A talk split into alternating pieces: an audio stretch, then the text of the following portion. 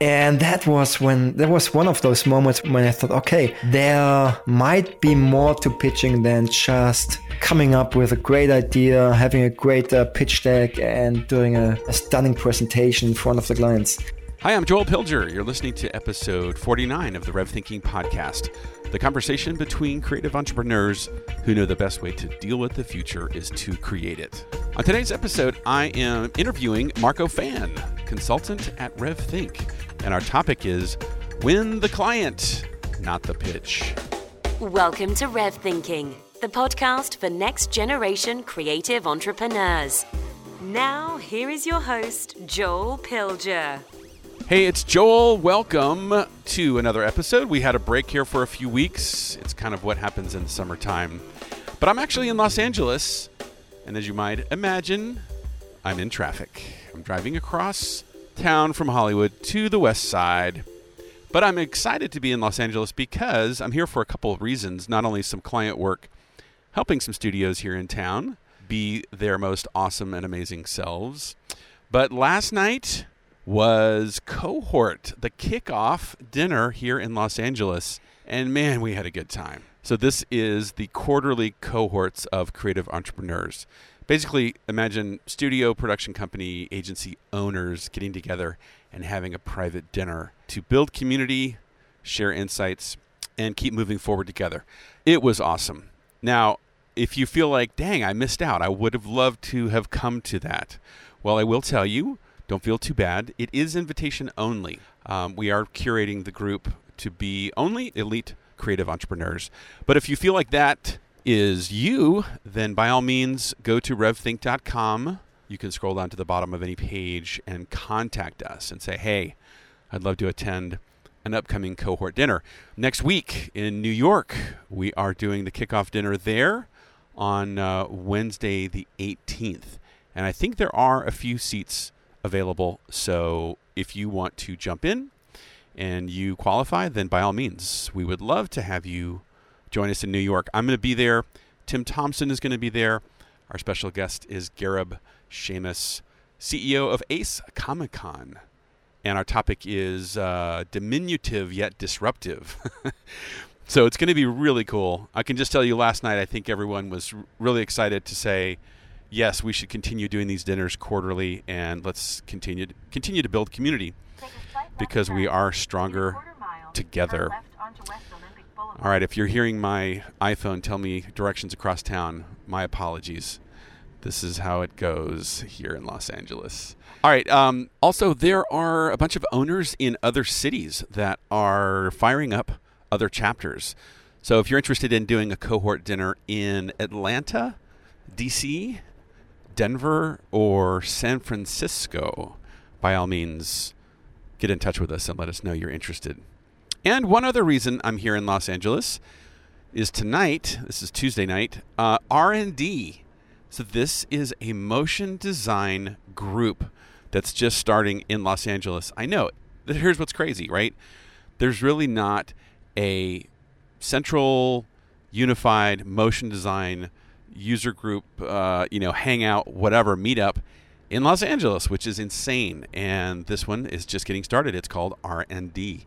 So I'm going to take part in that tonight. Of course, I've got to show up to that. Um, very excited. That's going to be. Um, it's being hosted or sponsored, uh, led by a bunch of the folks at State Design, who of course are clients of ours and good friends. So very much appreciate their all their efforts. So uh, be sure to check out R&D when you're in Los Angeles and come to some of those upcoming events. All right, today's podcast. Really excited to be having a conversation with Marko Pfann. Now, Marko is a consultant here with us at RevThink, and he's our European based consultant. He's in Munich, Germany, and you'll know right away when you hear his voice that he is German. But he has a unique perspective and background. I'm really excited to hear his story of not only his journey in the industry, how he came to become a consultant, but specifically, Marko has become a very passionate advocate for pitching the right way and new business.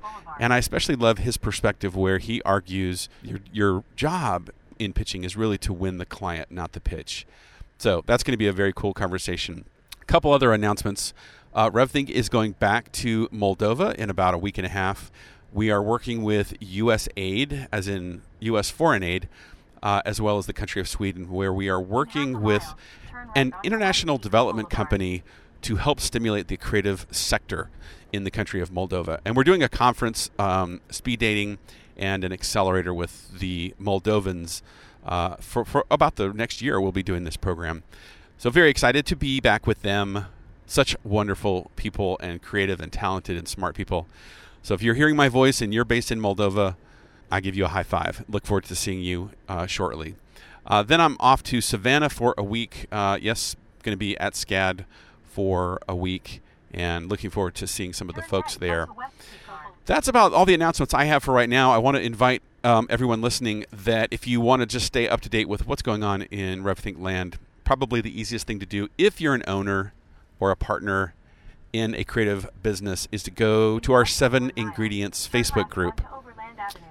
So just go to uh, Facebook, search the number seven ingredients, and you'll see that group curated by RevThink. Request access, and that's where you can stay up to date with about 430 or so uh, business owners from around the world. Also, a final announcement we are opening enrollment for Jumpstart.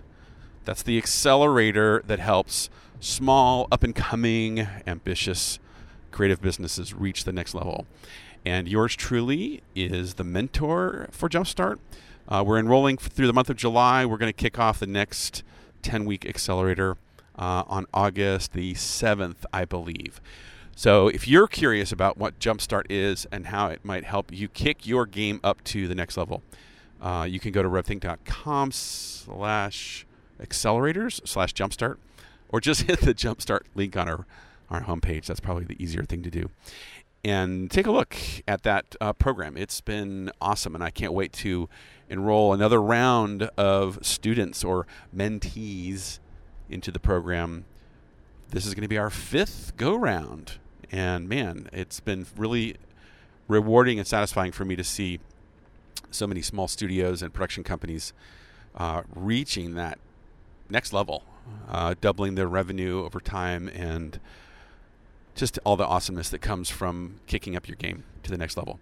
Okay, now to my conversation with Marko Pfann, consultant at RevThink. I hope you enjoyed the conversation. So from one German to another, Marko. that was it's a great, great, great intro. it's great to uh, have you on the podcast. I'm I've been excited to uh, talk with you because I feel like you joined the RevThink team, team earlier this year, but so many people in our audience have yet to meet you. So say hello. Hello, audience. Hello, RevThink. nice to be here. Yeah, I'm, I'm really excited too. And well, tell me, you are we say you're our Europe uh, foothold, right? Uh, for for RevThink, uh, but where where are you based? I'm based in near Munich in Germany. And have you always have you spent your career in in Germany? Because I know we'll we'll get into obviously some of your background and history um, in the industry. Have you always worked in Germany? Actually, I have not. I started my my career like right after school. I went to I wanted to see the world. Went to uh, New Zealand to Australia, worked there for a couple of years with my girlfriend. And when we came back, we, I think it was accidentally, we settled in uh, Munich. And by chance, we, we just got access to a great, great studio over here. And yeah, that's kind of how we kickstarted our careers back in the day. Oh, that's so interesting. Yeah, well, it's um, I'm I'm excited because I know where our conversation is heading, and I want to give. Wait, I don't everyone, know. yeah, right, you don't know, but I do. Um, no, I, I, wanted to give people listening a, a, a hint of where we're headed, right? Because we're going to eventually start talking about pitching and your love of it, and I think. Oh. The reason I wanted to mention that is because I feel like your journey has been this evolution of student to practitioner to expert, if you will. And I think as we go through your story, I just want people to sort of know that's kind of where we're headed because we'll come back to pitching, the art of pitching, the science of pitching, and all that later in the conversation. But first, let me ask you this question. You started off your career, I think, as a designer, or maybe even specifically a brand designer. Is that Is that Well, how you actually- uh, describe it? Yeah, well, uh, back in the days, I, I guess you know this time. It was called broadcast designer. I think it's uh, this term is Right. not used anymore, is it? Right. That, no, not much, but Not I know much. the term very well from uh, yeah back in the '90s. Uh, broadcast design was a very popular popular term. Damn, I'm getting old. anyway, and uh, broadcast design basically was is what uh, motion design is today, but with a strong focus on a brand. So, wh- which usually would be the, the TV networks. Sure, TV channels and TV and so channels, forth. stuff like that, Yeah, re- rebrands and so forth. We brand, yeah, and I, and I was lucky enough to work at a company in Germany, uh, which is called Velvet. And what they did back in the days, they did. Um, the owner, he's just such a remarkable person. He he was able to win pitch after pitch and win one big TV station after another. And were those German stations or were they Actually, other other countries? During the time I was working there, it was like almost eight years. We only once had had a Swiss TV station, so they spoke German. But anything else was uh, Eastern Europe or Asia, Middle East, all over the world. Well, pretty much all over the world except Germany. That's so interesting. And and so th- was there a lot of travel and were there language barriers? But somehow you guys were able to get over those obstacles. There was a lot of traveling involved. It well, when I started out, I, I wasn't allowed to travel. I was just a designer. uh, but yeah, I grew into this role, and later I, when I ran my own company, which started actually started off as a partner company to Velvet, I see. and we had to yeah we we did travel a lot. Yeah, and I, I learned so much about cultures from like Middle East and Asia and and uh, Eastern Europe. Also, we also had some American clients, but they were way really close to our culture, so that's not a big difference. But it was really really nice to to get to know other people, how they think, how how they um, experience design, how they experience animation, entertainment, and that's that really helped me to evolve as a yeah as a designer.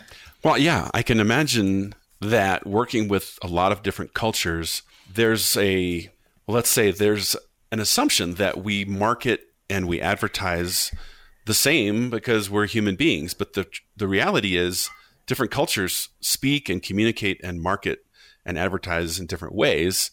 So I'm guessing you've got a nice uh, breadth or a variety of experience working with those different countries. Well, as much as you could uh, learn within the short term of a, of a project. Right. But what you just said is, is totally right. Like uh, we experience the world. In the end, this all comes down to pitching. So we try to pitch the way we experience pitching to us, and that's why most uh, creative studios fail uh, pitching their creative services because they don't really know how others perceive them, how the clients perceive them. And what I learned in uh, with working with different cultures is that it's almost never like what you have in your mind. That's almost never what a client has in its mind. Like when we work with, um, especially Asia, and we, we had this big, huge brand design. We won a brand, uh, a rebranding of a big TV station, which involved like 50 sub channels Oh, wow. and that was a major major project. And we met like people from india malaysia. The headquarters were in malaysia.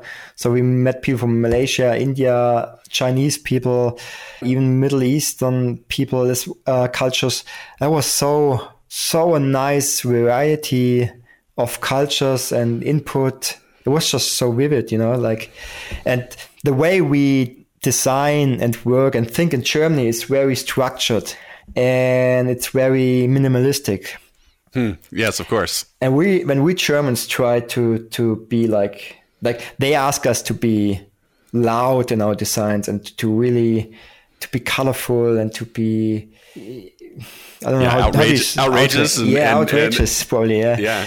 And when we tried to do that, and uh, we, we we went over our barriers, like our mental barriers. We we we uh, we went so far, and they said, okay, now it's starting to get in- interested. So when we reached our limits, actually, when we um, passed our limits, that's when they said, okay, now we're getting somewhere. We have to go in this way. And it's like, okay. So when I what I learned there was that what you as a designer have hold in your mind what you think it's true, what the client needs or wants is almost never the case for the client. It's they usually want something totally different because they have a different culture, they have a different background. Even if it's the same country and they're working in a big corporation, they see the world, they see the problem differently than you do. So interesting. Now, let me ask you this, Marko, because you're talking about pitches for rebrands, and just to give people maybe a sense of what we really mean by that, these are not small projects, these are not small pitches. Because I'm guessing when you do rebrands, at least here in the US, it's almost always a large six figure project, sometimes even seven figures. So a small rebrand might be two or three or four hundred thousand dollars. A large one could be a million. Is were those the size projects that you were working on around the around the world? Yeah, exactly. That's you know this. You you did the same jobs back in the days, right? Yes. And yeah, that always involved big budgets, but you have to see it from the other way as well. It's like it's not just one movie or one logo you deliver. You you deliver like well, one time we had to deliver one thousand elements, which wow, included yeah. like logos, icons, uh, openings, yeah. openings, news openings, stuff like that, and items. Yeah, there's all this. There's all these crazy nomenclature like in the oh, US, we, yeah. yeah, no, it's funny because I the terminology is all different because sometimes it's a bumper versus an ID versus a, a rejoin versus an end page, and I'm sure in Europe you have different terms, and in Asia they have different terms. But you're right; these these projects are actually huge, massive undertakings. It may be one project called you know rebrand my TV network, but the deliverables can be hundreds of elements uh, that take six months, nine months, uh, and t- involve sometimes dozens of decision makers and committees, and you know it goes all the way up to the CEO and these kinds of things. And the thing is, you actually pitch to entertainment companies, so the barrier is really high. The bar is really high. Yeah. yeah so you, you always have to be at the edge of innovation when it comes to designing and to, to deliver a new idea, a new design, a new layout, a new brand. And the worst thing is like it won't take them two years and they're going to ask someone else to redo it again. So, of course. so now tell me, I want, I'm curious to transition. So this is the bright side of your story. These large high ticket pitches and these big projects and working around the world. But I'm sure through those experiences, you experienced some major struggles and some obstacles and had some painful learning experiences as you grew not only as a, as a designer but as a communicator and how you do pitches. Tell me a little bit about maybe some of the more painful or difficult seasons you went through. Well, pitching is always painful. It's like you put all your heart in there. You you you spend all these hours, and you never know if you're gonna win. At least that's what that was my reality back in the days. Pitching was like uh, playing soccer blindfolded. You, you never knew where the goal is. You never knew where to shoot the ball. And so I think the probably the worst experience I ever had when it comes to pitching was when we pitched. We actually pitched in Asia, and it was uh, the the project when we pitched for 50 TV channels. And I prepared this beautiful pitch deck, and uh, yeah, we we flew all, all the way to Malaysia and then the presentation day came, and usually it was like my partner because he was like I think like ten or eleven years older than me. He was like a senior, and he he had done it like hundred of times, and he was really good in pitching. Right. Um, I don't know. For some reason, he told me, uh, "Look, I didn't." Uh, well, he just told me that I was doing the presentation, and I didn't prepare, and I just uh, got a short notice in the cab on the ride to the to the client. And so you mean like like ten minutes before the presentation, he says, "Yeah, you're gonna run. You're gonna way, run this presentation." By the way, you're gonna run this presentation, and wow, yeah, I, I, did the pitch deck, so I knew what to say, but it was my first time. I never done a pitch before, and like I did pitches, but I've never done, I've never presented. Right, and sure, that's that's huge. When we walked into this huge, massive building, I, I, I got all those sweaty palms, and then we, we went into this boardroom, and then the and it wasn't like just a pitch to a to a producer, an art director, creative director. That was actually the, the a pitch to the CEO. So we were led Of to the course. boardroom, and the CEO came in, and like he was like really how do you say that? It was like he was, Was he- such an impressive person, and it was like I think the English word you're looking for is intimidating. Yeah, I was intimidated so much. I felt like a small schoolboy. Yes. That's exactly how the pitch went. I think it was the worst um, presentation I did in my whole life. But the funny so thing what- was, we still won. Oh, you still won. We so still why won. would so now? Okay, this is interesting because you would many people might think, well, if you won, what's the problem? What's the big deal? But you viewed it as a learning experience. Yeah, the thing is, when you when you totally uh, mess up such a presentation, if you totally screw this presentation, that's a, big presentation. We had to put a lot of money into this pitch. We actually flew half across the globe just for this presentation. Then you walk into this boardroom meeting and you totally screw up. And afterwards, you still get told you won. Yeah, that, that gets you thinking.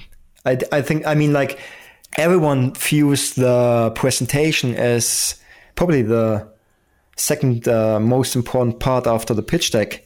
And what I learned in this pitch was, or what I I actually learned afterwards was that we won before we even went there. Oh, I see. And that was when that was one of those moments when I when I thought, okay, there might be more to pitching than just uh, coming up with a great idea, having a great uh, pitch deck, and doing a a stunning presentation in front of the clients. Maybe there's something else. That was kind of my first, like uh, the first dip into the water.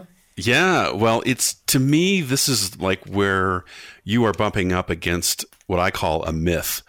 Uh, it's a lie that we in our industry love to tell ourselves called it's all about the work. Yeah. Right? If we just produce brilliant work and if I show up and do this song and dance and you know wave my hands a lot and I'm excited, I will win. My my company will win. I will succeed. And there's obviously a lot more happening, a lot more going on there. And it sounds like this was your first experience realizing, hmm, there's more involved in a great pitch than just great work. Well, yeah, and and the presentation. I mean, the presentation still. I still believe that the presentation is one of the most important things when it comes to pitching, mm-hmm. because a presentation is the moment when you actually you you present yourself to the client. You don't present the work you did. You present yourself to the client, and the client gets an, a short window where he can experience how it would be to work with you, how how you are as a person, if he can trust you, if he if he likes you, stuff like this. This all comes down to trust and credibility, and and in the end to chemistry, and that's what a um, presentation is all about. Well, I love that because I remember you phrased it one time. I heard you say, "Win the client before winning the pitch." Is that am I rephrasing it properly? Yeah, uh, I said win the client, not the pitch. Yeah, even better. Yeah, and that's counterintuitive because we think, oh, it's all about they want to buy our great idea. But I think, like you said, once you really start to understand the nature of the business, you realize they're really investing in you and your company. So it's much more about trust first than simply how cool your idea is. I couldn't agree more. That's that's what a pitch is all about. It's all about trust. Like business, doing business in any industry is always about trust. And as I see it, we as a creative industry, we never we were never told that we are actually running businesses. We always thought we we are graphic designers, we are motion designers, whatever. And we always thought we do art. And that's what we that's the way we were raised in design school. That's And- so interesting. Yeah. Sorry, go ahead. I think that's that's the same experience you made, huh? When you when you back in the days when you when you first started out. Very much so. No, very much so. I I learned fortunately from uh, the way I ran my business. My strategy was I want to be the dumbest person in the room. so I hired really brilliant creative directors and designers, And I can think of one creative director in particular who was a brilliant pitch guy. But by that, I mean, yes, he was a brilliant designer, but he was even better in building trust and building relationships. And also, he was a master at how to build a presentation that told a story so that when we got into the room, myself, I would I would set up the story, I would begin the story, he would pick I would hand the ball to him, he would carry it for a while, then he would hand it over to my producer, she would finish the story and it was this beautiful narrative of how we did presentations that was so powerful and naturally it was always in, in person um, but there was a, just a, a whole lot more to it than simply oh i have this cool idea i have this great design they're going to love it it's much more complex than that. Yeah, and what you just described, the the process of handing over the presentation to other people, that's that's one big part of the presentation. You can't just go there by yourself. Right. You have no. No, it's like every expert has to talk. You you as a business owner, you can't you can't do the creative um, explaining the creative work because that's not convincing. That's not credible. You can't. It's like the client is asking now what you're creative or you run the business or, or, do you do the, the project management and i think what you did what you just described is perfectly because that's what the client wants to see he wants to see that that's not just you handling all the all the different jobs they he, they want to see that you have a team and that you work together and you function as a team well here's another little secret that i love to share and I, i'm curious for your thoughts on this i also found an enormous advantage in my being able to sing the praises of someone else. If it's just me bragging about my ideas and how great my company is, it comes off very self serving. But if I turn to my client in the pitch and I say, by the way, here's Mitch, my creative director. He is so amazing, so brilliant. You're going to love his ideas. Take it away, Mitch. That's a whole different dynamic because I'm singing the praises of someone else, not me.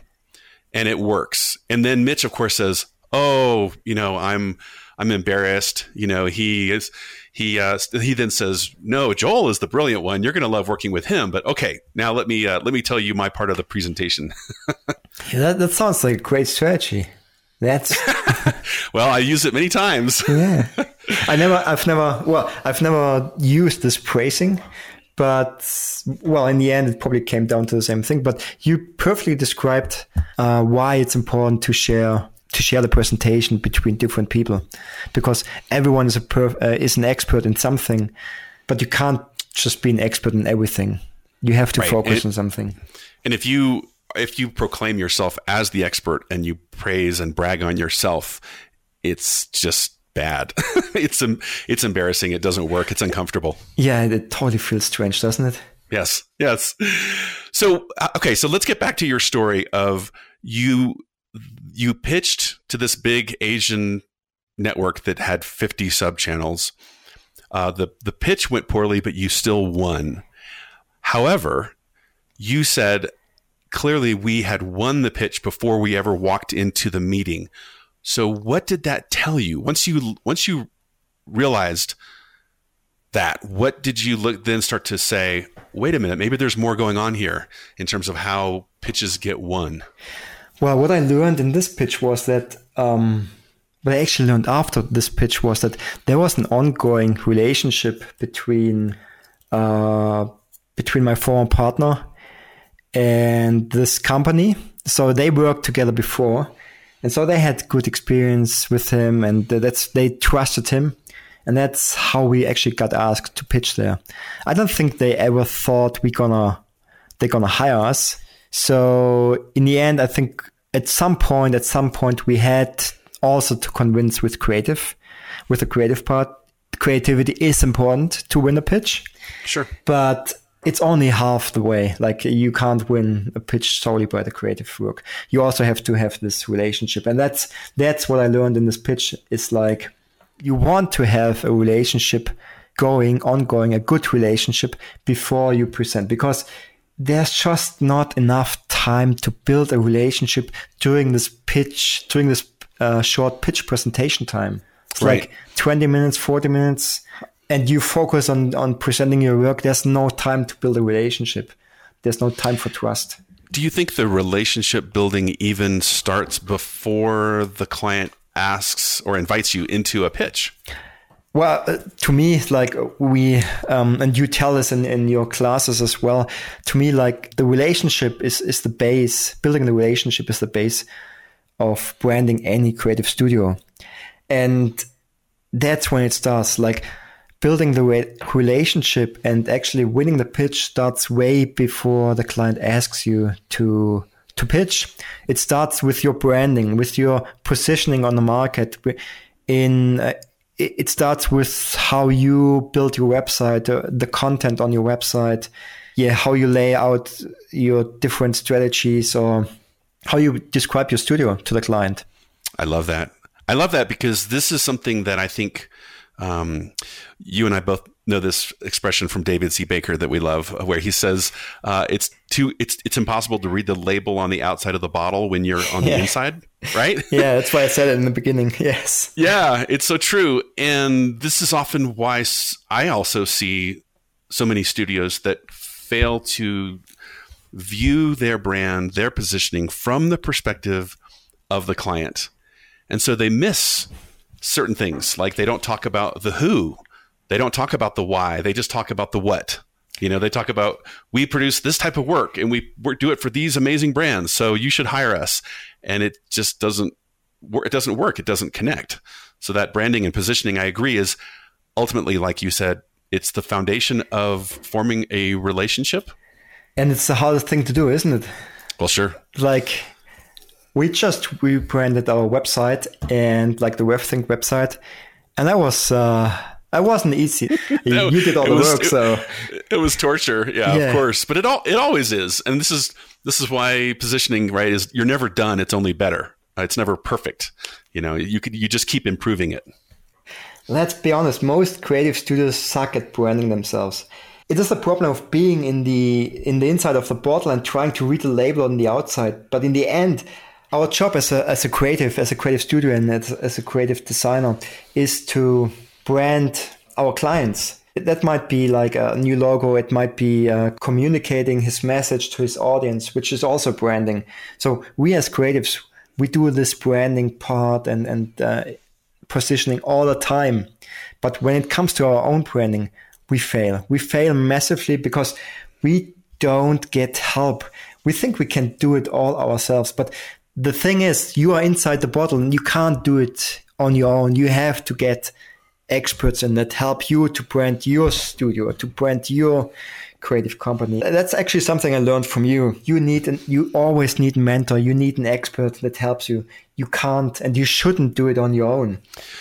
Well, I think to the there's a there's a benefit to getting there faster, right? Because some studios will figure this out, but it might take 10 years and I just I would ask anyone, do you want to spend 10 years struggling trying to break through, trying to build relationships, or do you want to get there faster? Because I think, like you said, if you do it right, you can really get people's attention get those meetings yes. start building those relationships yes. right right now you can start building a relationship with your website that's actually uh, i call it the passive way of selling your website is it's not a, a blackboard it's uh, your website is a conversion funnel.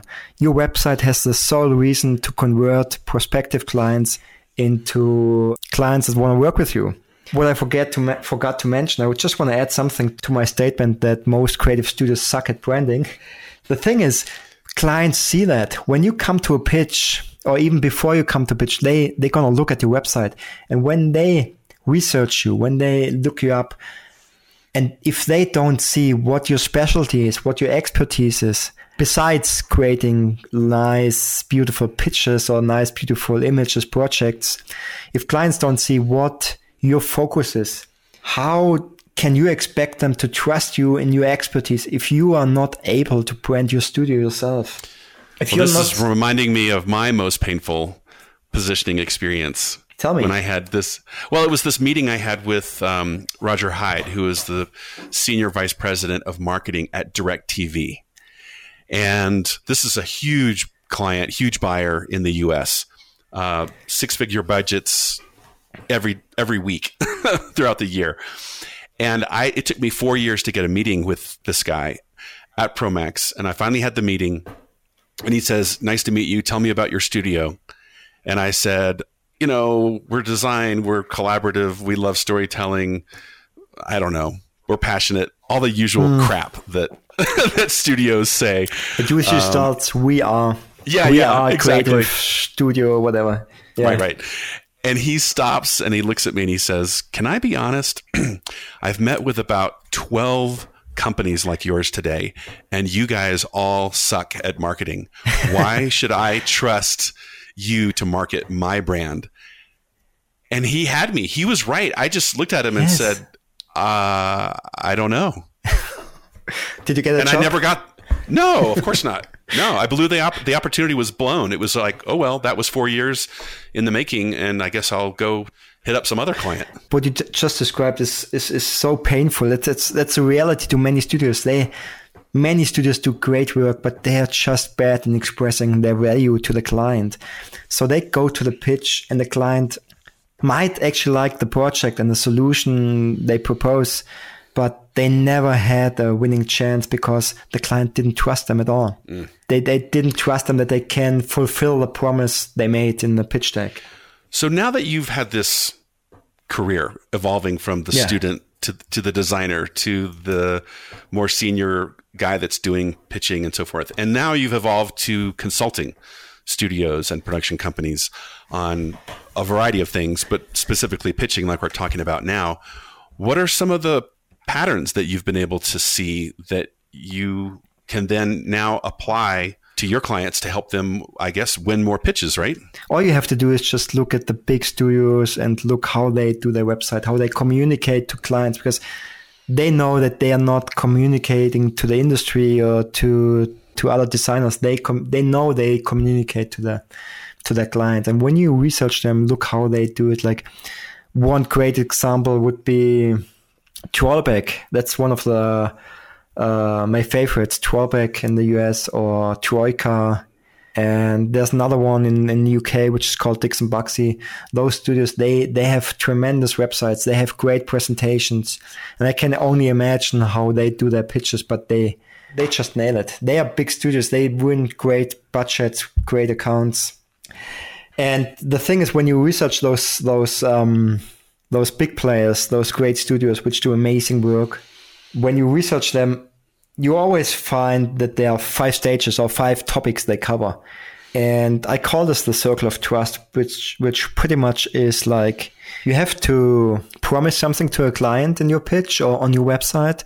Then you have to position yourself, your studio towards the problem you have to show your pictures. You have to to show that, uh, that your great work, obviously your solution. Mm-hmm, right. But and that might all be obvious to that point. But then, what almost no one does is you have to prove that what you propose can be done within time, within budget, and uh, to the full satisfaction of the client. And that's where it really gets tough. Like you really have now, to provide some assurance. Yeah, wh- why is that so tough? Because uh, is it just that studios uh, they're good at implying that they can deliver on those, but they don't actually come out and say it? Well, it's because we don't want to take responsibility, isn't it? Isn't that the way? Wait, oh, wait. Yeah, of course. I think that's um, that's part of our job. We have to uh, clients ask us to solve a problem, and we have to take responsibility for the solution we deliver. We obviously we can't take responsibility for success because that's just not in our hands usually. There, there are many other um, things, moving parts we have no control over. But what we ha- what we propose that needs to work. So we have to guarantee our processes in some way. And that's challenging. Right. That's truly challenging. And what you have to do, and that all comes down to being credible and and, mm. and building trust. So when the client trusts you, that's all the assurance he needs. And is that number three or was that, that number was four? number four? and the last one is just you have to five. Yeah, we have five.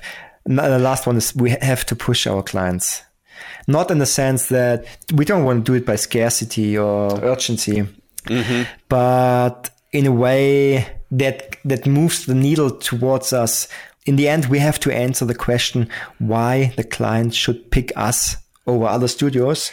And we, and if we can answer this question as in the end of the presentation, that's when we move the needle uh, towards our uh, in our favor. It's interesting you say that because I think you and I have both seen there's even a strategy in how ideas are presented. Because a lot of studios, of course, uh, our clients ask us, you know, should we present two ideas or three ideas or four ideas? And uh, that, yeah. that, those types of considerations, right?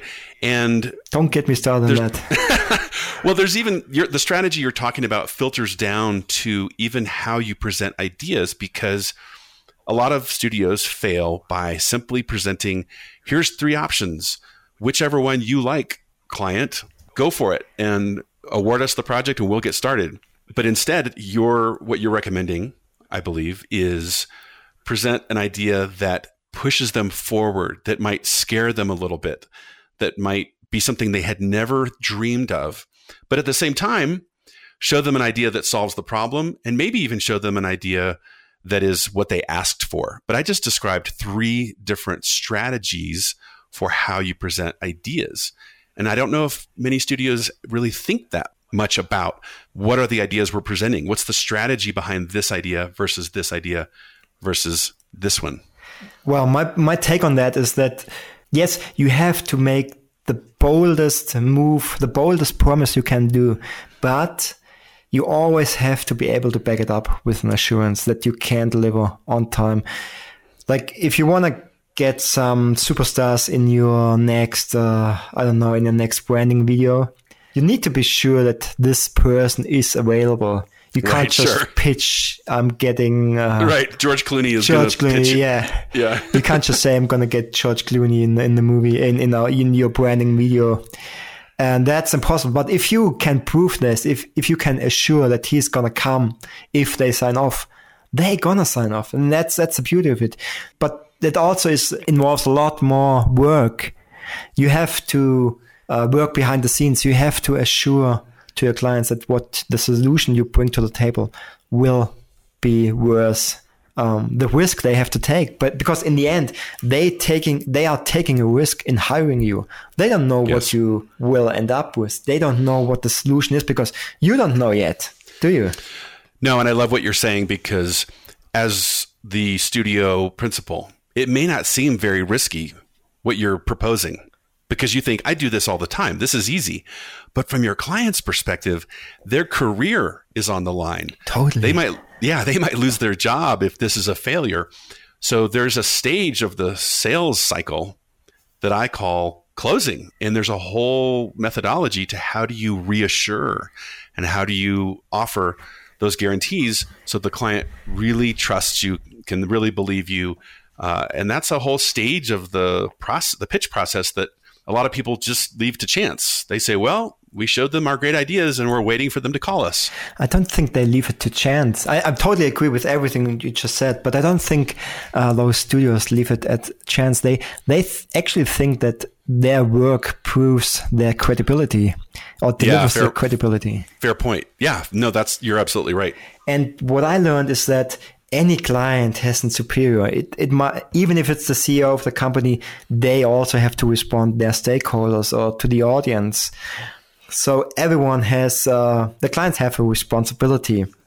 And if they mess up, well, if you mess up, they mess up and they actually might just lose their job. And that's, that's reality. Right. That's that's a, that's a reality for them. You don't lose your job. You just lose the account, and you probably bill up front fifty percent. So there's no much, not much of a risk for for us creatives, is there? That's a great point. No, I, I totally agree. Well, let me let me sum up what we've talked about because I think this has been so interesting to go through all of these nuances and concepts behind how studios not only brand and position themselves, but obviously when it comes time to pitch and present and propose ideas. This is what moves our businesses forward, right? I think the the cool takeaway that I'm hearing is there actually is a process, a methodology, maybe even a philosophy about how you position your firm and how you pitch your firm. And I hope that's reassuring to people because it may seem like, well, I'm just making this up as I go. I, I don't know. It works. We won the job. Let's do it again. But there actually is a body of knowledge out there that works very well. Yeah, that that totally is like it's not pitching is not us presenting great ideas. As you said, that's a whole pitching is a whole methodology. It, it's a and there's a whole framework. Like the, the creative work is important to win a pitch, but the thing is that the creative part is also re- replaceable. Hmm. Creativity is replaceable, and I know many uh, designers won't agree with me. And in my daily work with creative studios, I hear this a lot, and no one really wants to to admit to that. But what it comes down to is that a client will actually choose a vendor that he trusts over a vendor that uh, delivers ex- exceptional work. Yeah, that's a hard truth because you're right. The relationship actually trumps the quality of the design or the quality of the work. That's perfect phrase. I'm going to use this in my course. Can I? the relationship trumps the creative. Yeah, it does. Well, okay, so that's actually a great mention that you just said there about your course because we should mention that that you've been developing for I think for a year or more uh, a way to convey a lot of these ideas and methodology and process of pitching into a course format. What is that going to be? Well, what I did the last year was um, I was actually starting to write a book after I did all the research and after I reached out to the big companies, and which included you as well in the, in the beginning. And then I started to write this book, and uh, this book kind of uh, is kind of finished and went to my editor early this year. And then I started to to work on this. I realized that there's so much more and I started on uh, building this course, which became this um, course called Win the Pitch. Still a working title, but it's uh, you'll you'll know what I mean. Oh yeah. And a work in progress. a work in progress. No, I mean like the, the, the course, like win the pitch. It's all about uh, pitching to high ticket clients and six uh, pitching six and seven figure budgets, and how you can win without uh, relying on being the most creative uh, participant because there's all, always someone that's uh, better than you, that's more experienced you than you. There's always another studio that's more resourceful than you. So focusing on creativity is never the way to win a pitch. And yeah, I just made a whole course out of that, and um, I'm hoping to start this to launch this in a few months actually.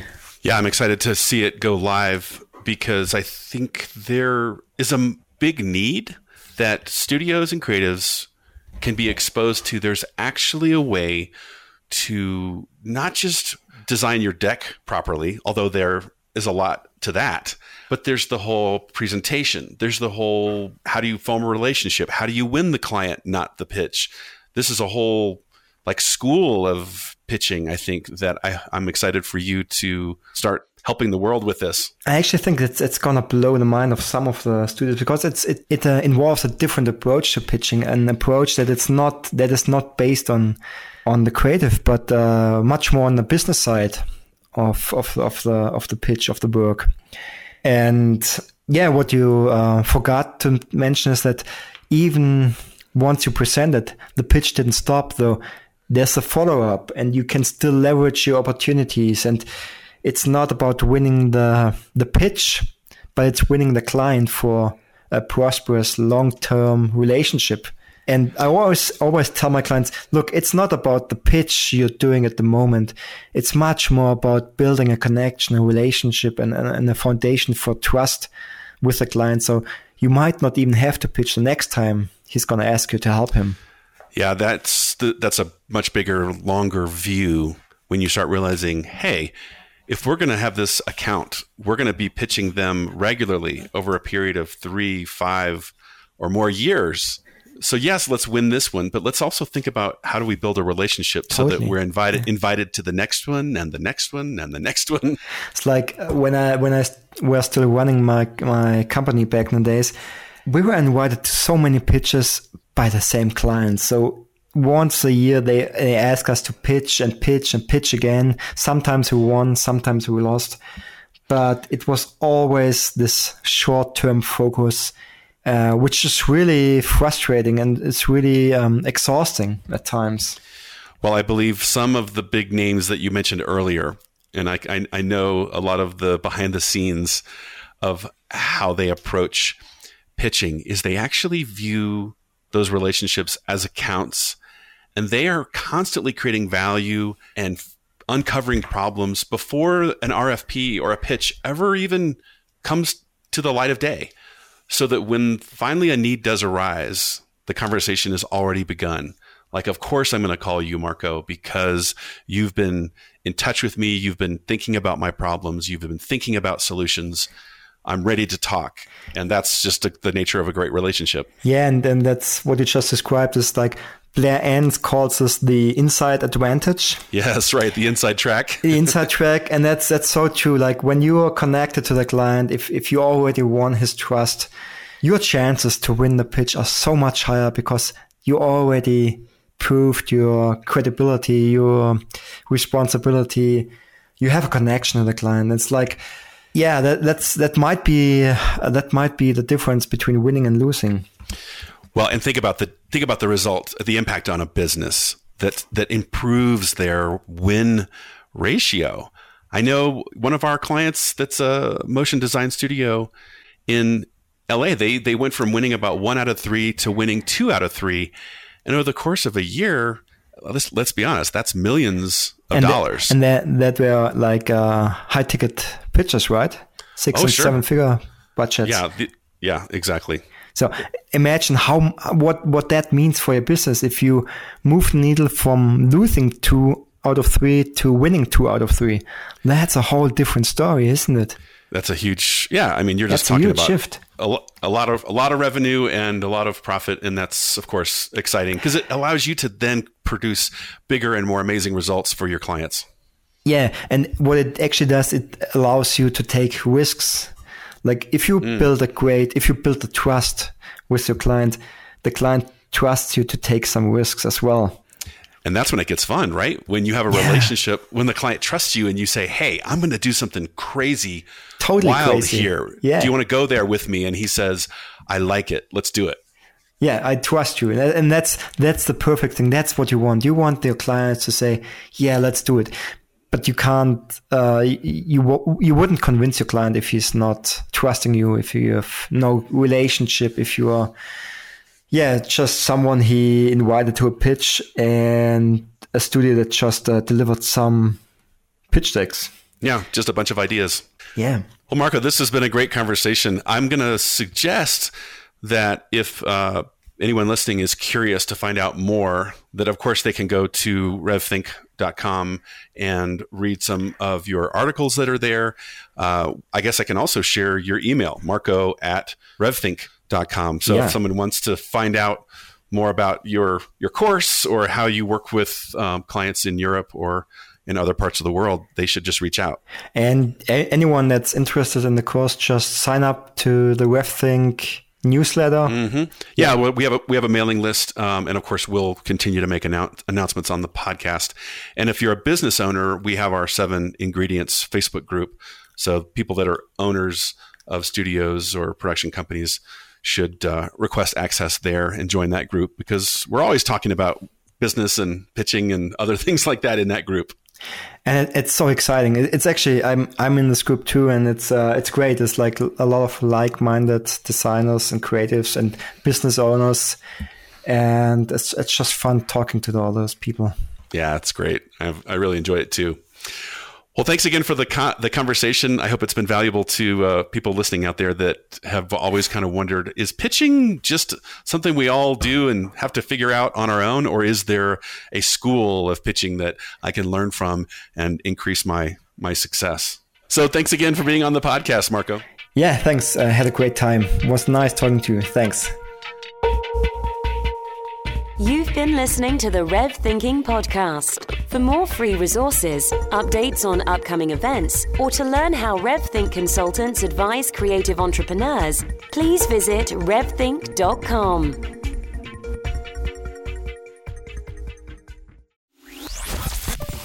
I want to tell you about a place to connect that you might not know about. It's our online community called Rev Community. It's a great place to get to know other creative business owners like yourself, to share some thought leadership and read other encouragement, to be challenged in this new marketplace, new technology, ideas, economic trends. And it's a place to research. Check out many of the resources we have online, our videos, and of course this podcast. Join us today at revthink.com slash community. If you're a creative studio owner, feel free to join us today at revthink.com slash community. I look forward to seeing you there.